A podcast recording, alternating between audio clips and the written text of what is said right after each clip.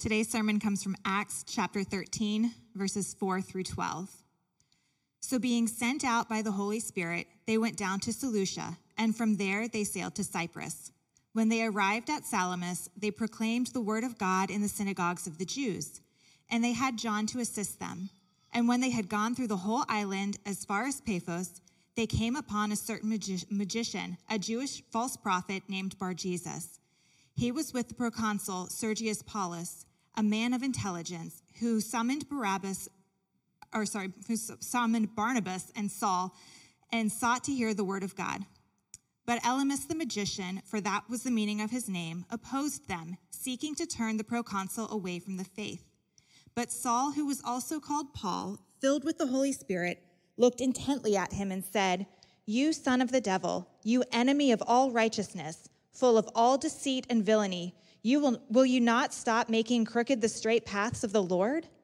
And now, behold, the hand of the Lord is upon you, and you will be blind and unable to see the sun for a time. Immediately, mist and darkness fell upon him, and he went about seeking people to lead him by the hand. Then the proconsul believed when he saw what had occurred, for he was astonished at the teaching of the Lord. A book titled Conversations with God Came out in the late 1990s. It was a bestseller, sold over 2.5 million copies. And the content of the book is basically direct conversations that the author, Neale Walsch, started having with God.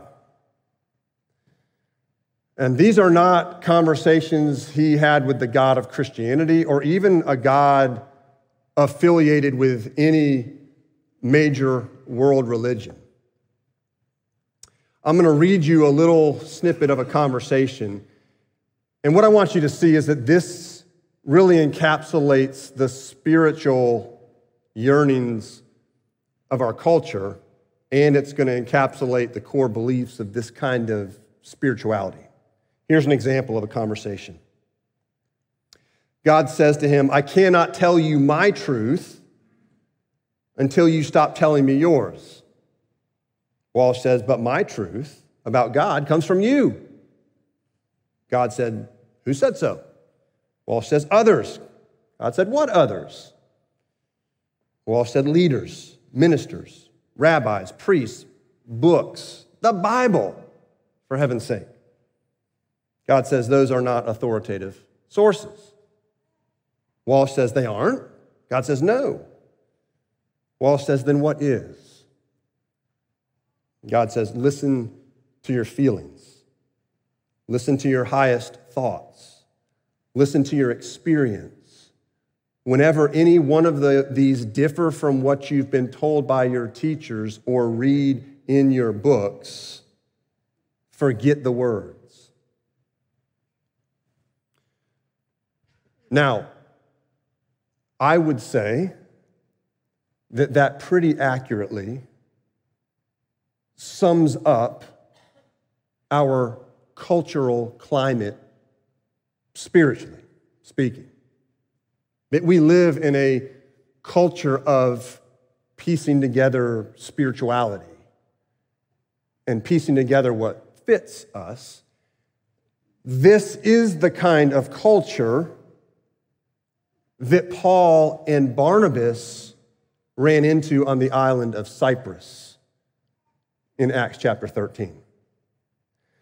They came into this kind of culture and they proclaimed the word of God, and something happened. Now, what happened? What is revealed when the gospel of Jesus Christ is proclaimed into such a culture? First, a piecemeal spirituality is revealed. Saul and Barnabas were at the church in Antioch. They prayed for them and they sent them out on mission. They arrive at this island of Cyprus. They started on the eastern side of the island, preaching in the Jewish synagogues. Then they traveled to the west side of the island to a province called Paphos. And it was here that they encountered this Jewish false prophet magician named Bar Jesus and the proconsul. Now, who are these people? And why does it matter? Well, Paphos was a province of Rome, and Rome ruled Paphos through a proconsul. So, this proconsul of Paphos was probably something more than the mayor of a city, probably more like the governor of a state. This is a high ranking Roman official who has lots of power. Then you have this magician called Elymas or Bar Jesus. Who was he? Well, he was a false prophet, meaning that he falsely claimed to be a medium of divine revelation. He claimed to tell the future through astrology, magic spells, rituals, communicating with the dead. And the fact that he was a magician would say he practiced sorcery, that he would, through various rituals, claim to evoke the dead. Now, this is who Paul and Barnabas ran into. Why would the proconsul, a man of such great power, choose to associate with such a man like Bar Jesus? Well, it explains the culture of the island of Cyprus. It was a place where you had all kinds of religions all kinds of philosophies. And it all just kind of meshed together into this kind of spiritual melting pot of ideas. And so, Bar Jesus, or a person of his sort, would be of great importance because, number one, he was Jewish. And the Roman Empire did respect the Jews' depth of insight into religion. And he was a sorcerer. He, had, he, he practiced magic, so he had that side covered as well. This was a man that would be of great spiritual counsel to a man, to the proconsul, who's having to make decisions all the time. Think about it today. When you think about the president, you think about a governor. What do they have? They have their council, right? Legal council, all these different councils. Well, this proconsul had a spiritual council, and Bar Jesus was the perfect man for it because he took in all the thoughts of the day and, and merged them together and would give sound counsel, right, to this high ranking Roman official. And this proconsul was the kind of guy that probably didn't mind building out his spiritual council. So he had Bar Jesus, but then Paul and Barnabas come along.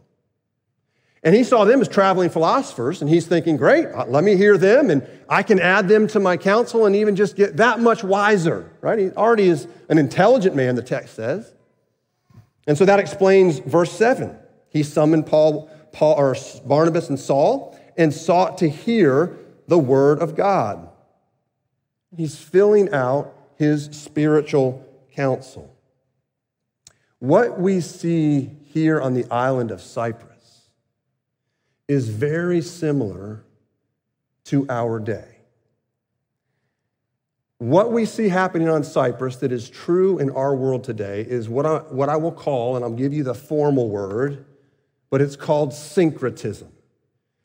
And that basically means taking the best of all the religions and philosophies in our world and merging them together into one. It's the, it's the best practice approach to spirituality. Take the best of Christianity, the best of Hinduism, the best of Islam, the best of New Age philosophy, just pull it all together and you piece together your own spirituality. It's a piecemeal spirituality. This is what the proconsul was doing with Bar Jesus. It's what he was probably seeking to do with Barnabas and Saul, and it's what happens today.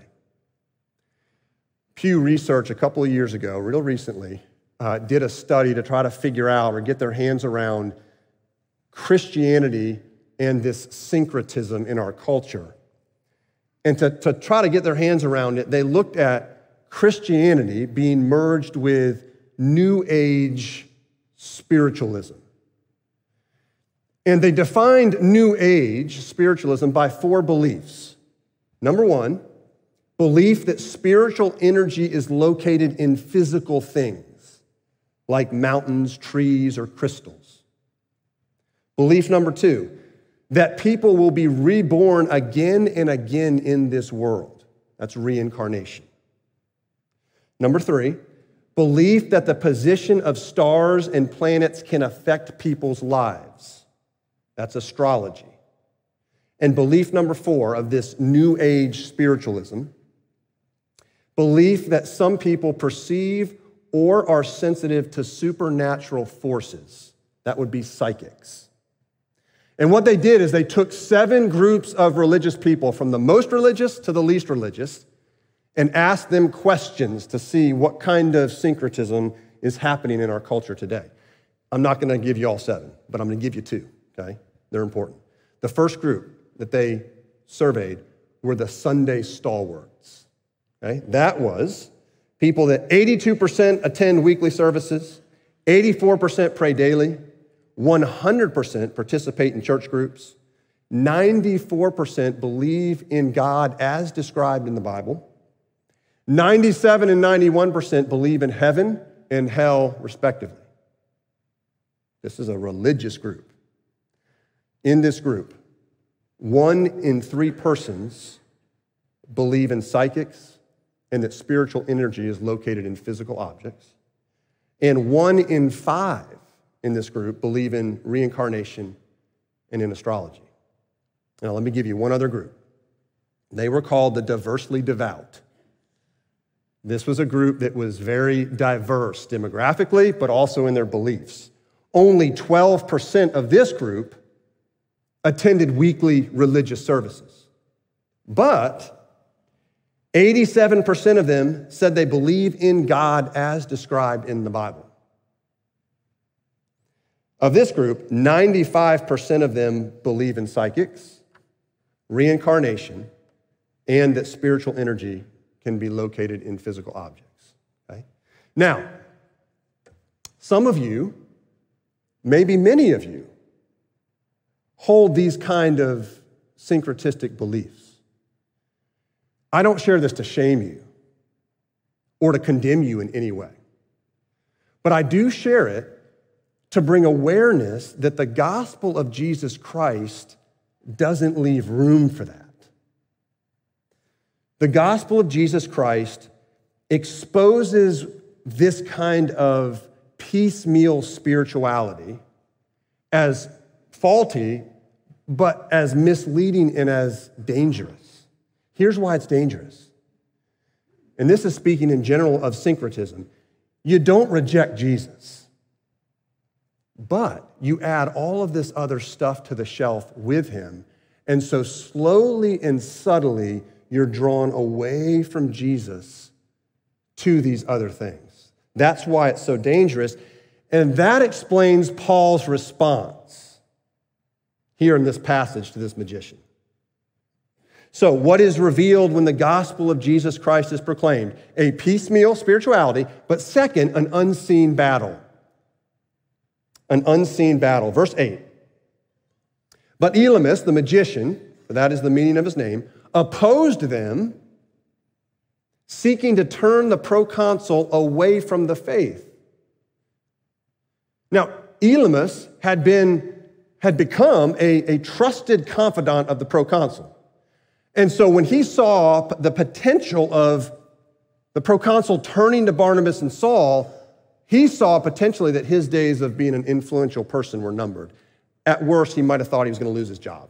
Right? So he wanted to turn the proconsul away from Paul and Barnabas. Now, if that was his motivation to protect his territory, to protect his position, verse 10 tells us what was really happening behind the scenes. Paul's response to this magician You son of the devil. That's pretty abrupt. That's pretty intense. You enemy of all righteousness, full of all deceit and villainy, will you not stop making crooked the straight paths of the Lord? The name Bar Jesus means son of Jesus. What Paul does in verse 10 is now call him not Bar Jesus, but Bar Devil, son of the devil. This is not just harmless superstition going on. Paul says this magician's work is rooted in darkness. It's rooted in the work of the devil. Now, you think about the ways that Paul could have responded to this magician. If Paul was going to kind of come alongside the syncretism of Cyprus, he would have said, Hey, Elymas, chill out, buddy. Chill out. Hey, we're, you got spiritual advice you've been given the proconsul. We got some spiritual advice too. Yours has strengths, ours has strengths. He needs it all. He's got to make good decisions. We can coexist, we can work together. Don't, go, don't get so up in arms. Right? I mean, that's, that's how Paul could have responded, which would have just kind of jumped into this piecemeal spirituality. Paul doesn't do that. He doesn't do that at all. He calls this magician out as a worker of the devil. A worker of the devil. This problem of syncretism goes all the way back to Israel's story in the Old Testament. It plagued them in the Old Testament. When they came out of Egypt through the desert and they came into the promised land, they encounter the Canaanites who had all these different religions and philosophies. And what they started doing is they didn't reject God, but they started incorporating all these cultural practices. And God would come down hard on them for it, and sometimes he would strike judgment on those who led his people away. There's an unseen battle in the spiritual realm that manifests itself in our world today. The devil, the scriptures say, prowls around like a roaring lion, waiting for someone or looking for someone to devour. There are certain things that get the devil's attention and draw his opposition. And I will tell you that syncretism is not one of them. He is happy to let you embark on a best practice approach to spirituality. That road will be smooth as can be for you to begin to pull in all these different religions and patch together your own spirituality. He will not oppose that. He will let that go. The reason syncretism, and the reason he'll let it go is because that path leads to utter darkness. The reason syncretism or piecemeal spirituality is so dangerous is because it doesn't outright reject Jesus. It just puts Jesus on the shelf with a bunch of other stuff and functional gods that you're trusting. That's why it's so dangerous. That's why it's so subtle. You just begin to add other gods to the shelf. British theologian and missionary Lesslie Newbigin spent most of his missionary career uh, in India.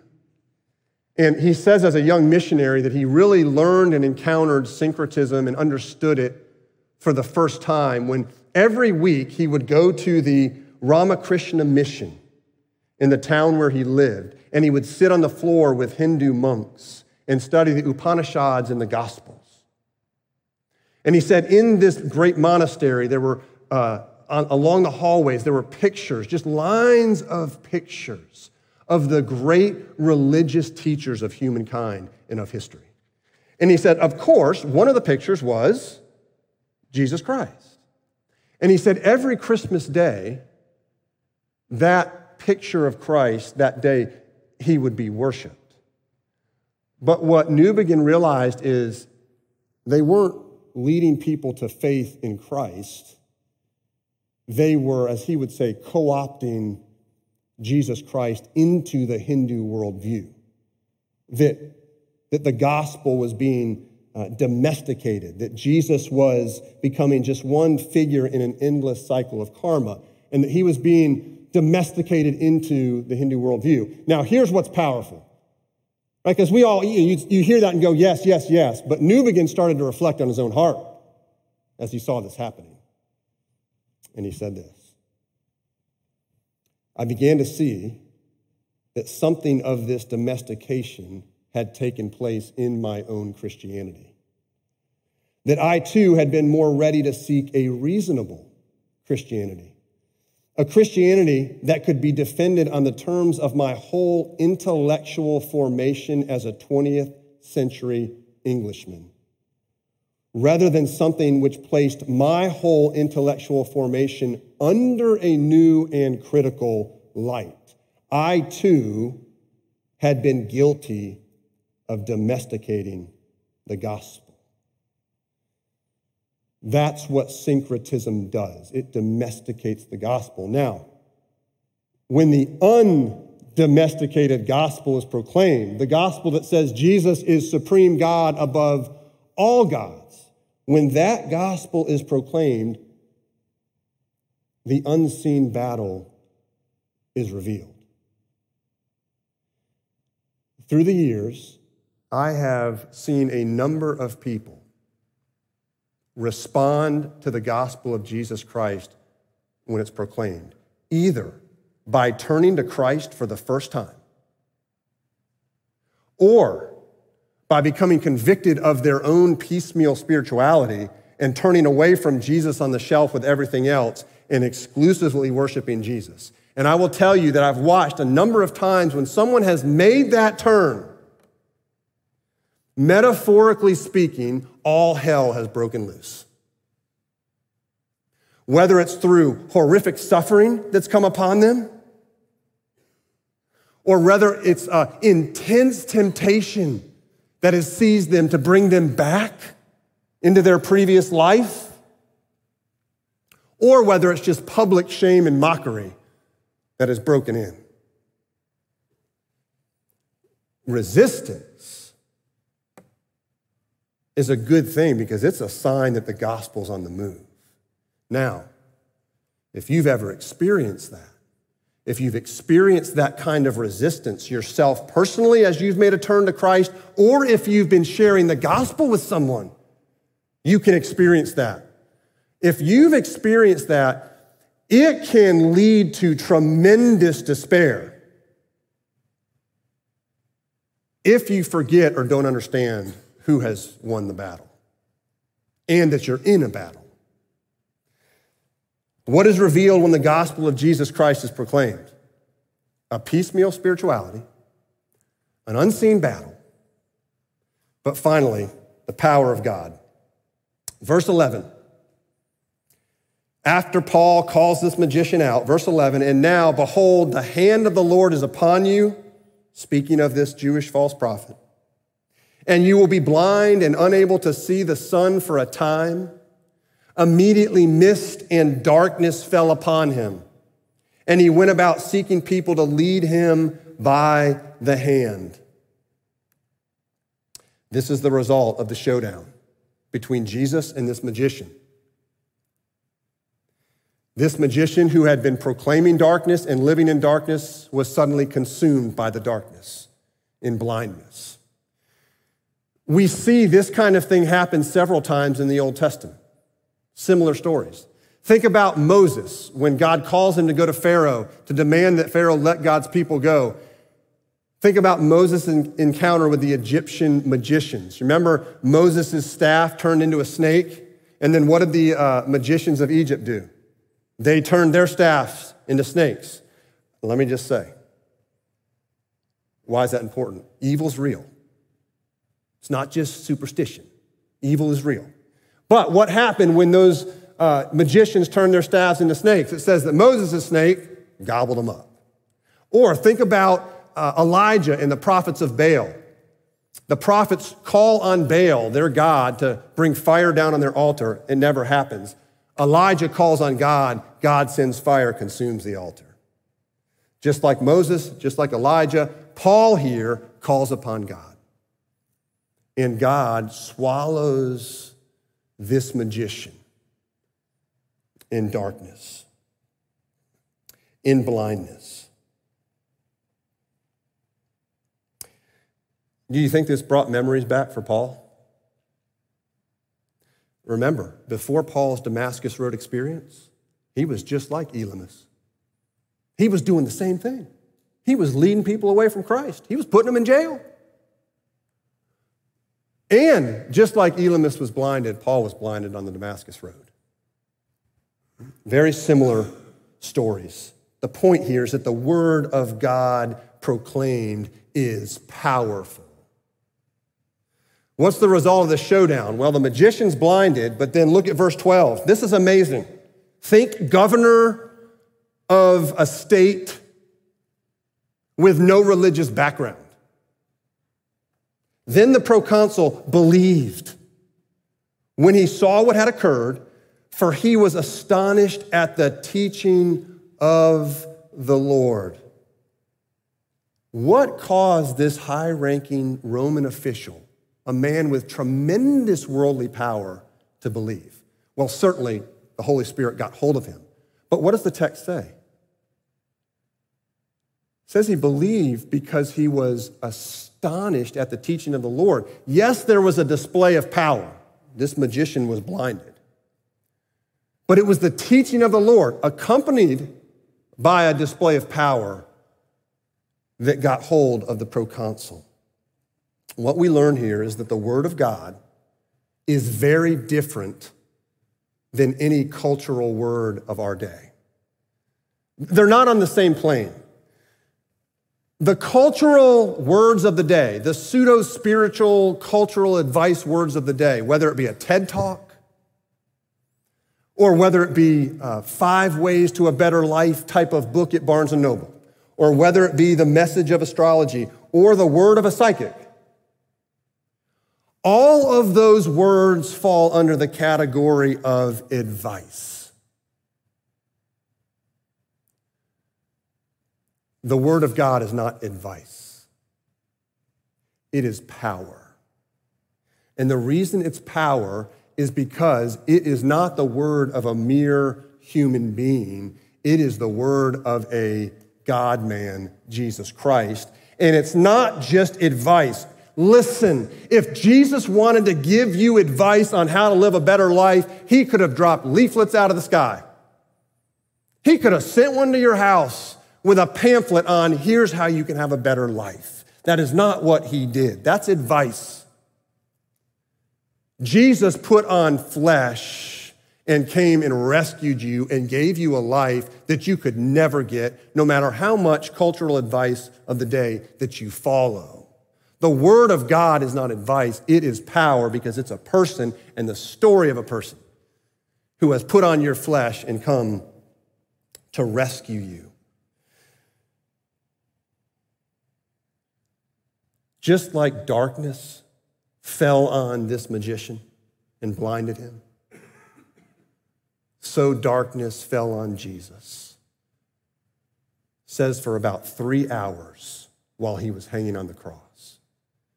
And that's because Jesus was absorbing all of the darkness, the sin, the evil, the syncretism, the, all of it. He put on his shoulders so he could put it to death. And three days later, rise with the light of new life and new creation. The reason syncretism is dangerous is because it doesn't reject Jesus outright, but it slowly draws you away. And syncretism reduces the word of God to advice. It reduces it to a word of advice like any other spiritual advice you might get in the culture. Domesticating the gospel reduces the word of God to advice. It's not advice, it's power. In Greek mythology, there were the sirens that lived on rocky islands, and they were gorgeous creatures that lived on these islands. Part bird, part man. Sometimes they were de- depicted as mermaids, fish from the waist down, beautiful, gorgeous women from the waist up. But what they would do is they would sing, and they would had beautiful voices and they would sing mesmerizing songs to sailors as they would sail by these islands. And what would happen is these sailors would hear the songs and they would just fling themselves from their ships and swim ashore and ultimately be impaled on the jagged rocks. Well, one of the Greek mythical heroes, Odysseus, was preparing to sail past the islands where the sirens would sing. He wanted to survive, but he also wanted to hear their song. So he told the crew members, tie me to the mast of the ship, and then put wax in your ears. And so as they sailed by, the sirens were singing their mesmerizing songs, and it says that Odysseus was mad, burning with desire, but he was tied to the mast. And it says the crew members were deaf because they had plugged their ears, they couldn't hear, so they sailed safely by. Then it says another traveler named Jason wanted to, to, to sail by the island. And so he brought with him Orpheus, who was a supremely gifted musician. Said that Orpheus's music would cause the rocks to dance, just beautiful music. And so as Jason's boat passed the islands, Orpheus played the harp and played the music. And the sirens were singing, but the music of Orpheus was more beautiful than the music of the sirens. And so Jason and his crew passed by safely. The music of the gospel of Jesus Christ is power and it's beautiful. And it will cause your soul to come alive. There are cultural songs singing all around you, every day luring you in. Those songs don't go away. But when you come to trust Jesus Christ, the music of Jesus and the music of the gospel drowns those out. What are you listening to?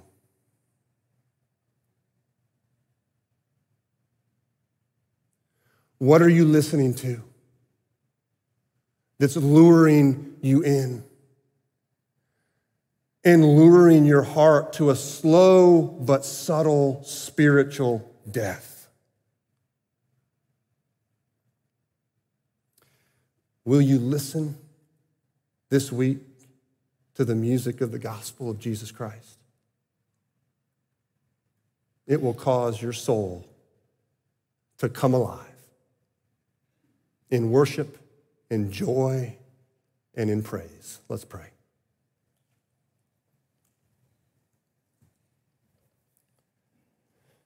Father, we live in a world where there are so many songs playing, so many messages, so many enticing messages of even spiritual or religious type advice, and we confess that they're enticing. But Father, we confess that the music of the gospel of Jesus Christ is beautiful and it's powerful. And we ask by your Spirit that you would plant us in places this week to hear it and to listen and to have our souls come alive in worship and in joy. Father, as we sing now, would your spirit take these words and sing them deeply into our souls that we would be changed? In Jesus' name we pray. Amen.